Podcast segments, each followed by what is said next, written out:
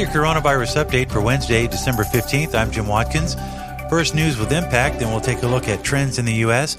and the latest VAERS news. Epoch Times reports the risk of a form of heart inflammation is higher for people under 40 after receiving Moderna's COVID 19 vaccine versus contracting COVID 19, according to a new study.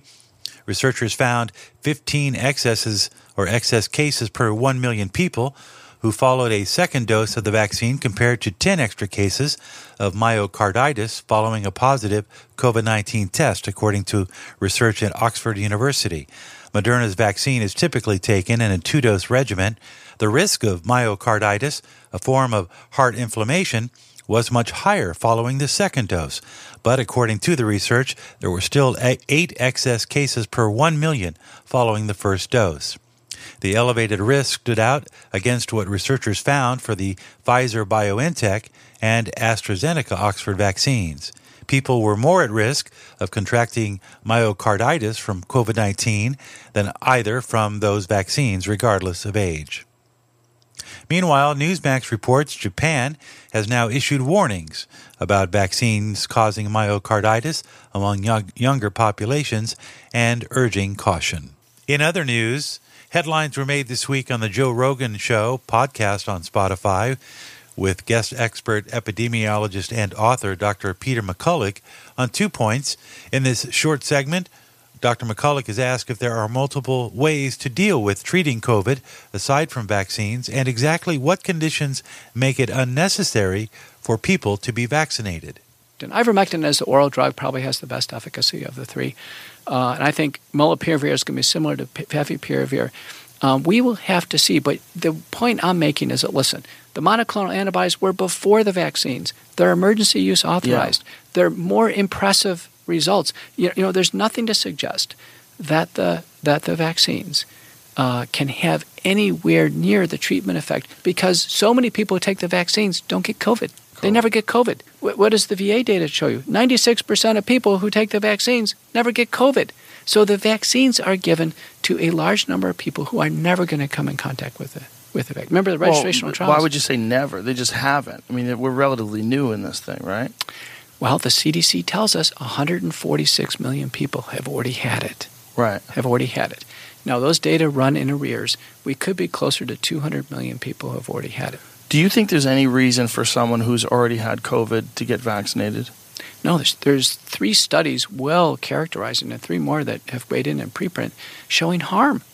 So we've already covered the fact that recovered people don't get COVID a second time. And even if you argue that you think you can find a case here and there, boy, it's one in seven billion people who can get COVID a second time. It's rare as hen's teeth if it even happens. So the point is, if you can't get it a second time, you can only be exposed to harms.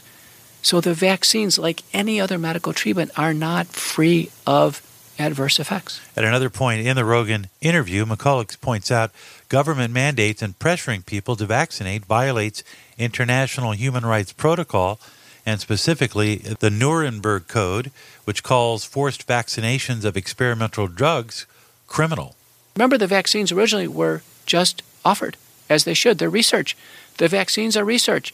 They are all investigational research, and so they can, nobody can encourage somebody to take a vaccine. By the way, that that violates the Nuremberg Code. Can't do it. Research is neutral. As a doctor, I can never tell somebody they should take the COVID nineteen vaccine. Why?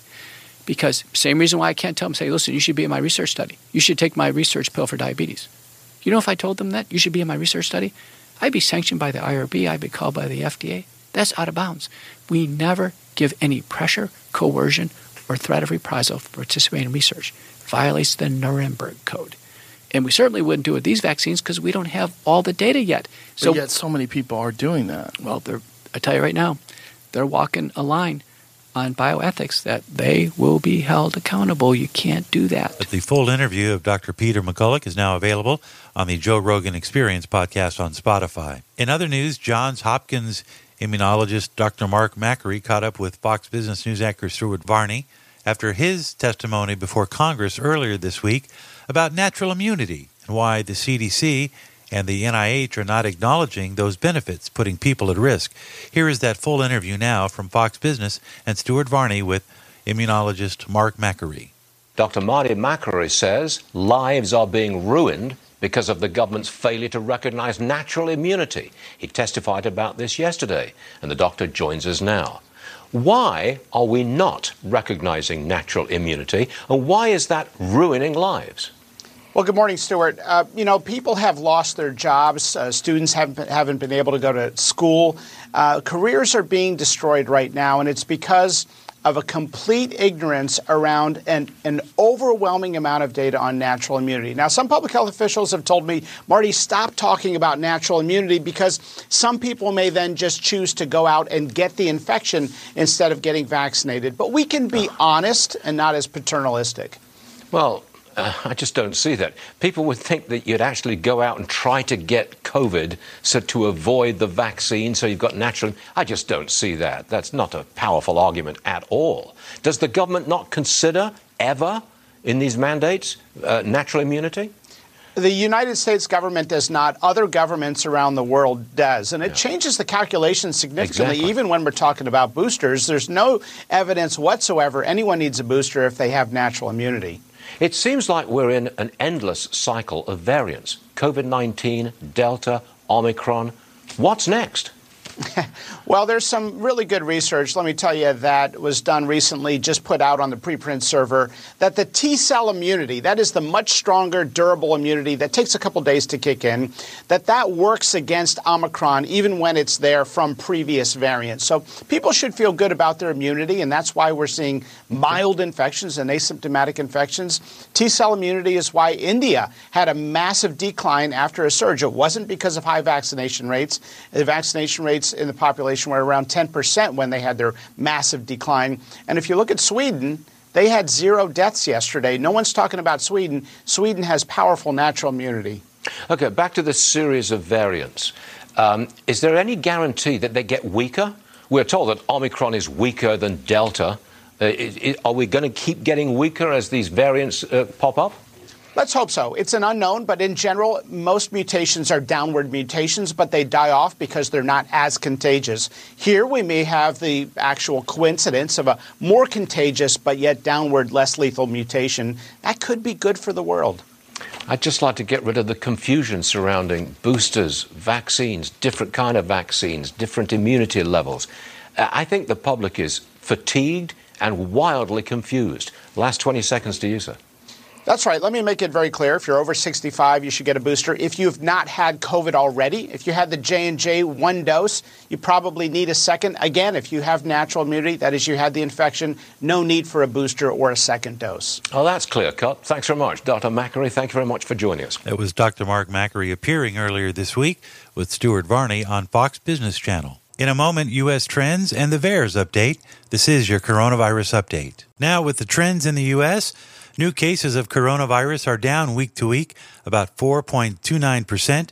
Deaths also from COVID related illness in the U.S. are down 8.68% from one week ago, ending December 14th, according to the World Health Organization and Johns Hopkins University.